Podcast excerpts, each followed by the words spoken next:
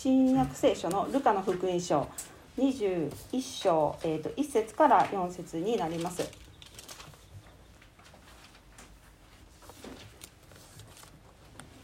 にせんじゅうななねん版の新改訳聖書でひゃくろくじゅうにページになるかと思います。それではお読みします。えー、ルカにじゅう、ルカの福音書にじゅういっ章いっ節から。イエスは目を上げて、金持ちたちが献金箱に献金を投げ入れているのを見ておられた。そしてある、ま、貧しいやもめがそこにレプタ銅貨をにまい投げ入れるのを見て、こう言われた。誠にあなた方に言います。この貧しいやもめは誰よりも多くを投げ入れました。あの人たちは皆あり余る中から献金として投げ入れたのに、この人は乏しい中から持って、持っていた、えー、生きる手立てのすべてを投げ入れたのですから。えー、以上の箇所よりすべてをと題して斉藤先生にメッセージを取り継いでいただきます。よろしくお願いします。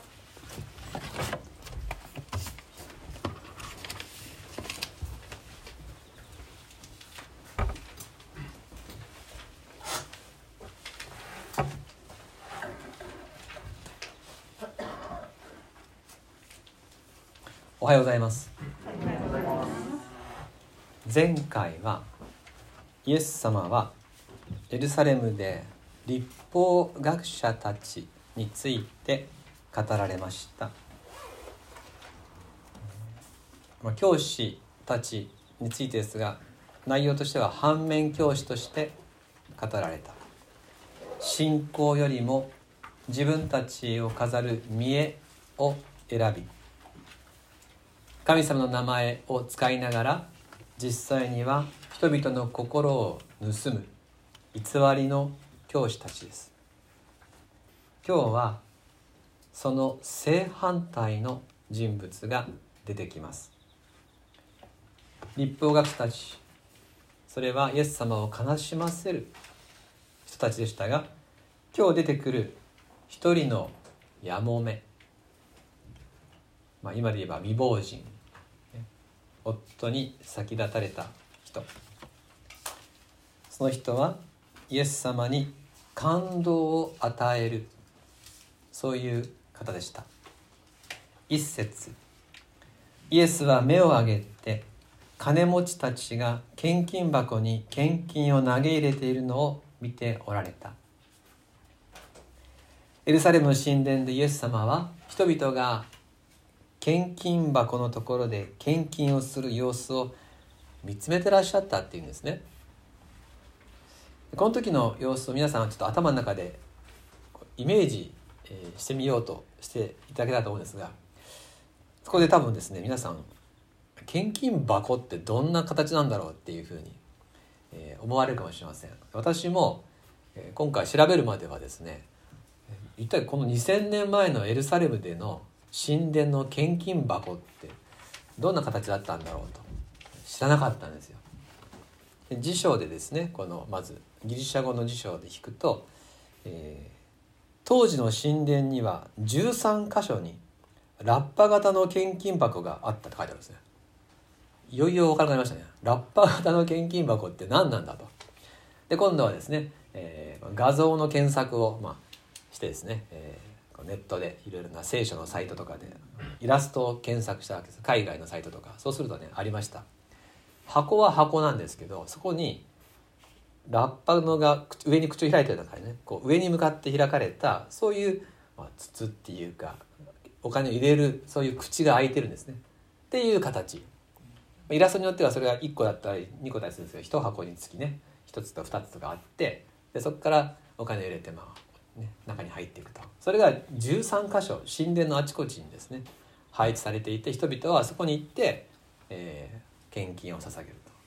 神殿の働きのためとかそういうことのためにお金を捧げたわけです。イエス様はそこに来て、そこからお金を入れていく人たちのことを見てらっしゃった。私たちの神様は私たちの捧げ物に関心を持つ方だということが分かります。私たちがどんなふうに捧げるかということをよく見てらっしゃる。そこに興味がある。なぜならば捧げ物献金には一人一人の神様への思いが反映されるからです。この日そこでは多額のお金を入れる人たちがいました。もうどさどさお金を入れている人たちがいた、えー、律法学者たちのようにですね、金持ちたちが入れてたわけです。なんか時々あのニュースになりますよね。世界で有名な大富豪はですね、慈善事業に何億ドル寄付したみたいなね、何億ドルですからね、寄付したみたいなニュースになったりします。そんな感じでしょうか。金持ちたちがもう庶民から見たらびっくりするような献金をしてると。まあ、実際にはあの大富豪たちの慈善事業へのこうあの献金っていうのはあの節税対策もあるみたいですね。どうせ税金に持ってかれるんだったらそっちに回した方がいいと。でそうした方がこのイメージアップのためにね、宣伝効果があるわけですね。そういう賢い方法として何億ドルのお金をそっちに回すっていうことも実にはあるようですが、でも、まあ、どんな思惑があるにせよお金お金、それで神殿が潤いですね、えー、祭司たちが潤うんであればそれはいいことだとイエス様は思われたでしょうか。やっぱお金は多い方がいいんだってことでしょうか。いいえ、イエス様はその金持ちたちの多額の献金を喜んでいるわけじゃないんですね。イエス様が今日感動している、本当に喜んでらっしゃるのは多くの献金をした金持ちたちについてではありませんでした。に節からよん節まで今日の残りを一気に読みますね。に節、そしてある貧しいやもめがそこにレプタ銅貨をにまい投げ入れるのを見てこう言われた。誠にあなた方に言います、この貧しいやもめは誰よりも多くを投げ入れました。あの人たちはみんな有り余る中から献金として投げ入れたのに、この人は乏しい中から持っていた生きる手立てのすべてを投げ入れたのですから。一人の貧しいやもめ、この貧しいって訳されているギリシャ語は乞食同然っていうかね、無一文とかっていうそれぐらいのもう極度の貧しさを表す言葉です。その貧しいやもめがイエス様を感動させました。当時やもめっていうのはですね、生活の術を持たない社会的な弱者でした。で当時のこの貨幣はですね、ドラクマとかですねあるんですが、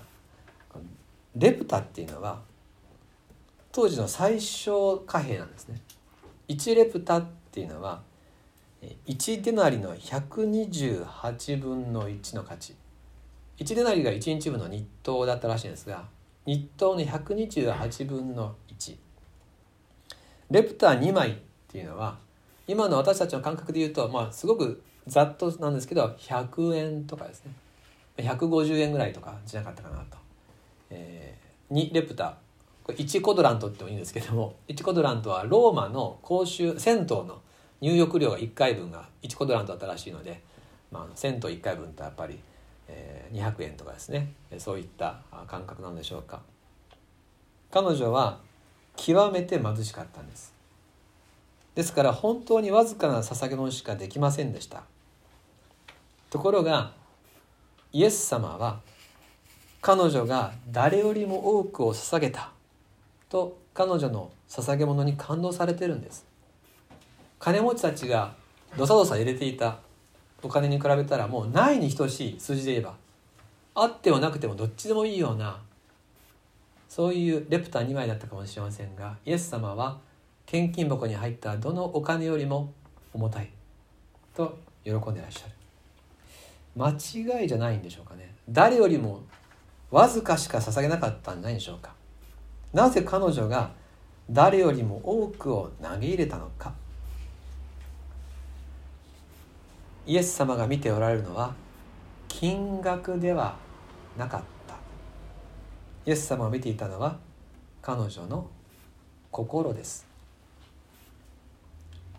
よん節一緒にお読みしましょうか。よん節さん、はい、あの人たちは皆有り余る中から現金として投げ入れたのに、この人は乏しい中から持っていた生きる手立てのすべてを投げ入れたのですから。先ほど私たちの神様は私たちの捧げ物に関心を持ってくださると言いました。そしてその関心は捧げ物の大きい小さいではなくて、その捧げ物に込められた私たちの思いに関心を持ってくださるということがここからわかります。先ほどでこの貧しいという言葉は無一文っていうふうにね、意味もあると言いましたが、彼女はもうほとんど無一文だったんです。そして今まさに完全に無一文になりました。全財産を捧げたからです。そう考えると確かに彼女は誰よりも多くを捧げたということができそうですね。金持ちたちは有り余るお金を持っていました。そして自分の生きるすべてはもう確保した上で、生きる上で必要じゃないお金の一部を捧げているわけです。それで多くを人前で捧げるという行為をすることによって人々から認められたり称賛されるっていう利益もね、お金では買えない利益も得ていたということはできるかもしれません。しかしこの女性はまさに全部を捧げたんです。持っている全部を捧げました。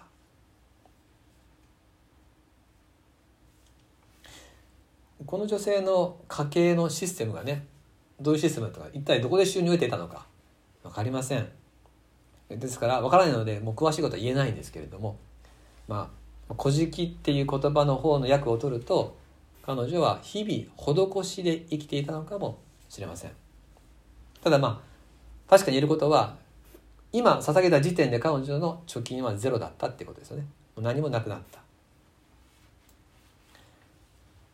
でもこの女性はそれをしたかったんです。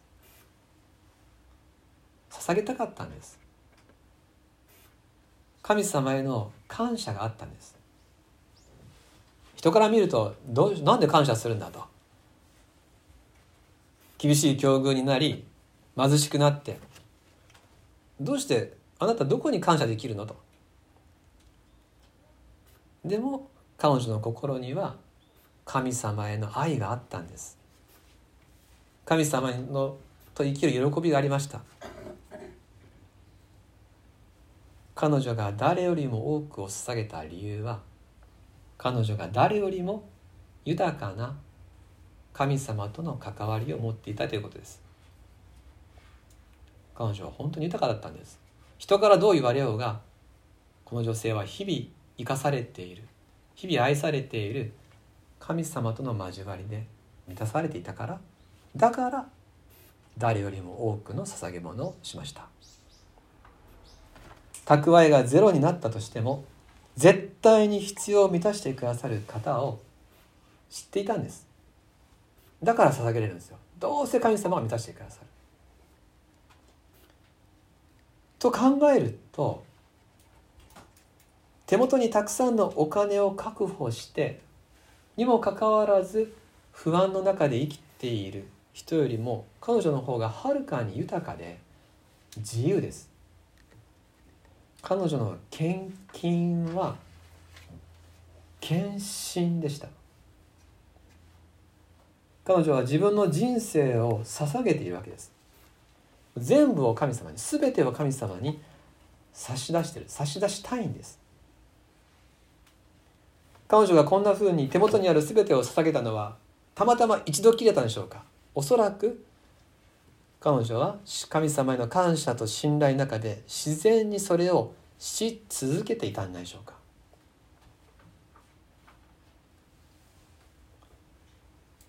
今日も礼拝の中で献金の時間がありますけど、私たちにとって献金が献身であるならば、献金の時間が献身の時間であるならば、イエス様はとっても喜んでくださいます。金額はどうでもいいんです。本当にどうですか。どうでもいいですよ。金額はどうでもいい。ただそこに私のすべてを差し出す思いがあるならばと願います。現金袋が回ってきて現金を入れるときにお金をこう入れるでしょ。その時にもうそのまま全部自分を入れるっていうですね、もうこのままどうぞっていうふうに、そんなふうに自分の全部を入れることができたら、それが献身です。私たちはせっかく献金をするならば、どうぞ一緒に献身をしましょう。私の全部をもうお任せします。私の人生をあなたに一番良いように使ってくださいって、そういう思いで私たちのそれぞれの献金の時間を持ちたい。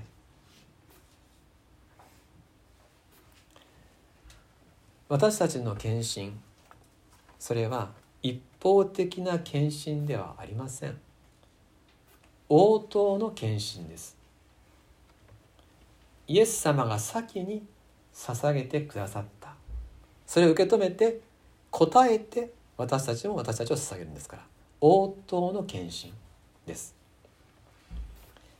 イエス様は私たちのために捧げてくださったものをちょっと振り返りたいと思います。イエス様は一体私たちのために何を捧げてくれたか。一つ目は神であることを私たちのために捧げてくださいました。聖書を見ましょう。ピリピ人への手紙に章ろく節からはち節。ピリピに章ろく節からはち節、はい、リモートの方はねもう出てると思うんですけれども、出てますか？出てますね、バッチリですね、はい、えー、こちらの方は開いて何ページですか？ピリピに章のろくからはち、開かれた方教えてください。さんびゃくきゅうじゅうろく、ピリピに章のろく節からはち節。えっとね、新約聖書なので後ろの方なんですね。前半が旧約聖書で後ろの方が新約聖書なので、後ろの方の新約聖書のさんびゃくきゅうじゅうろくページになります。ピリピ人への手紙に章ろく節からはち節。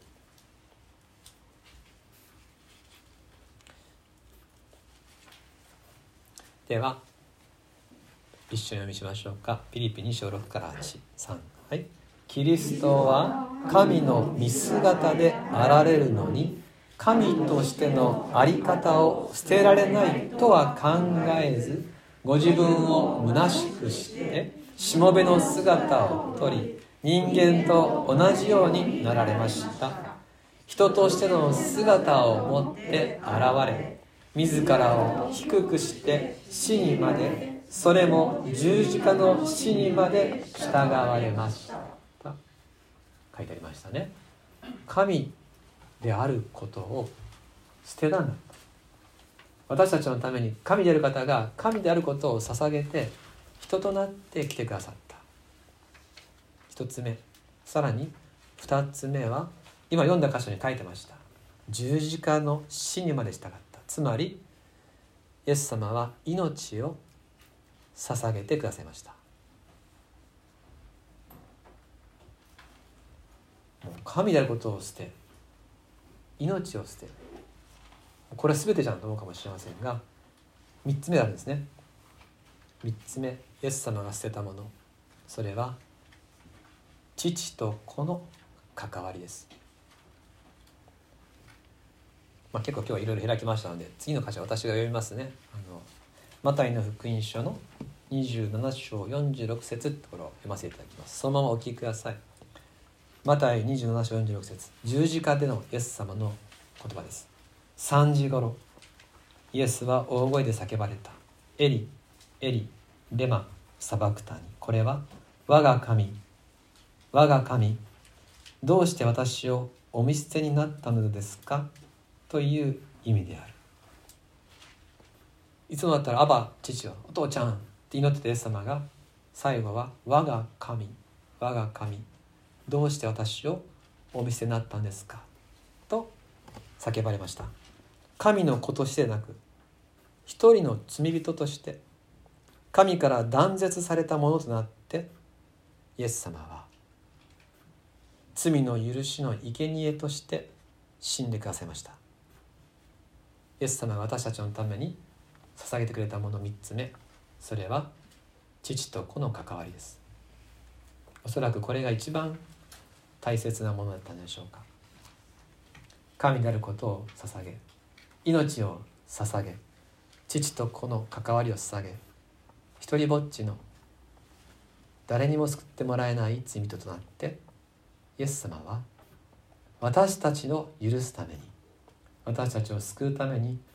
全てを捧げてくださいました。ここに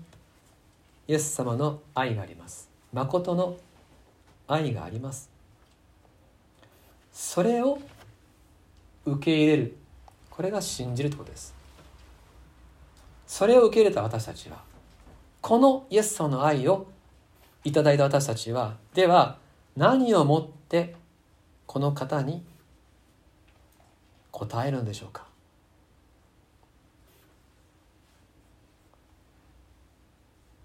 全部を捧げたいと願います。義務とかじゃなくて、パフォーマンスとかじゃなくて、この方に捧げたいというか、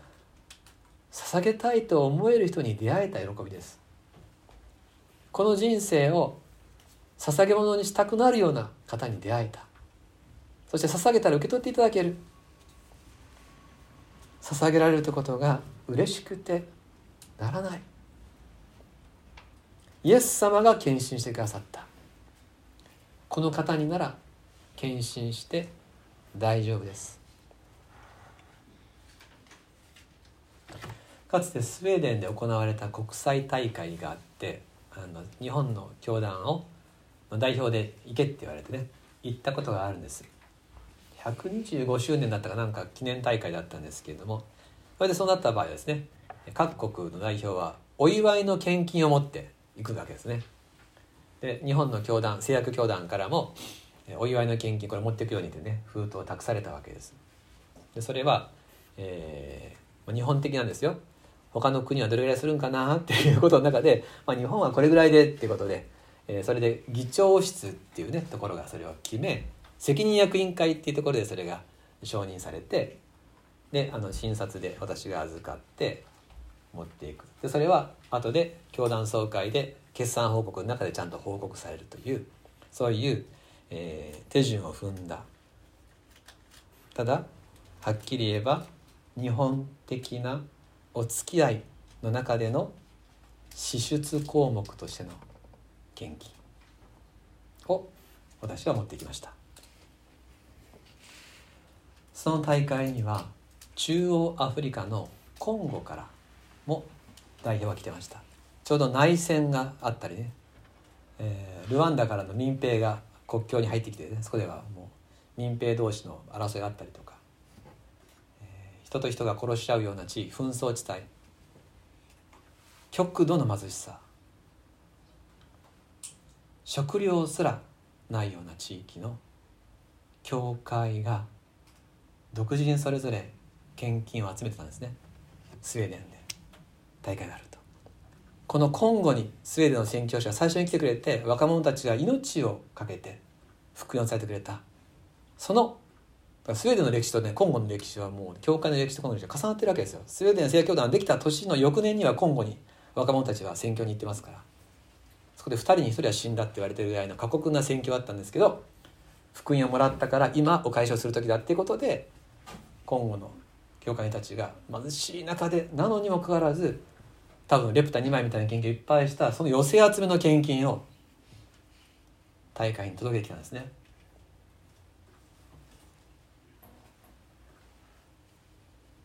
日本からの献金とコンゴからの寄せ集めの献金と、どちらが人々を感激させ、興奮させ、涙を流させたかはお分かりですよね。同時に多分同じコンゴだと思うんですけれども、お金じゃなくてですね、蜂蜜が届いたんですね。蜂蜜を持ってきたと、えー、すごいスウェーデンのおしゃれな教会の洗練された大会にですね、蜂蜜が届いた。でもスウェーデンの人たちは、主催者たちはその蜂蜜をちっちゃい小瓶にいっぱいに分けて、めっちゃ高い値段をつけて、宣教のためにこれを買う人って言ったんですね。一瞬でもみんな手が上がってですね、飛ぶように売れて、とっても多額の宣教資金としてそれは献金として使われてきました。私はその現場にいて、自分の懐にある全く心のこもらない紙幣の入った軽い封筒を感じながら、献金とは何なんだろうってことをその時に考えていました。イエス様は全てを捧げ合う幸せについて今日教えてくださっています。互いを信頼しきって、人からどう思われようが気にしない、私自身を捧げる、そういう人たち同士の関わり。イエス様はそういう愛のやり取りの場として献金箱を見つめてらっしゃったわけです。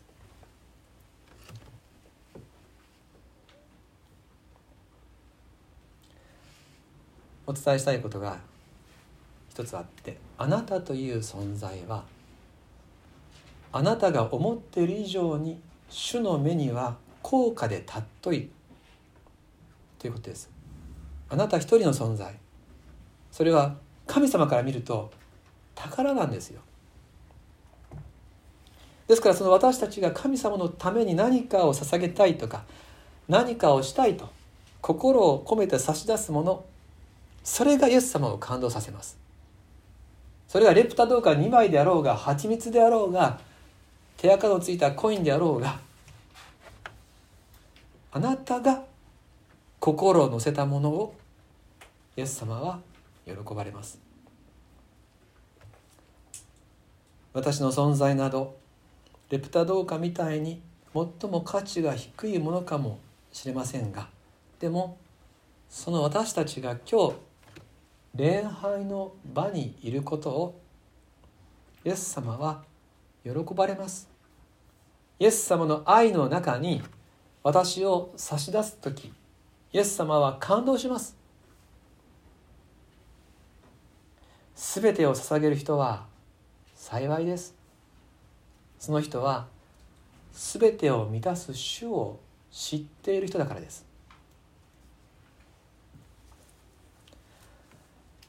イエス様の献身に応答して私たちが献身すること。今日の短い聖書の箇所は大切なやり取りを教えてくれました。お祈りします。天のお父様、すべてを与えてくださったあなたに感謝します。小さな私の小さな献身を宝物のように喜んでくださるあなたに感謝します。イエス様がすべてを先に捧げてくださいました。命まで捧げてくださいました。今日も明日もいつまでも愛の中に招いてくださることを感謝します。私のすべてをお捧げします。あなたへの捧げ元となれるこの豊かな生涯をただ感謝いたします。イエス・キリストの名によって祈ります。アーメン。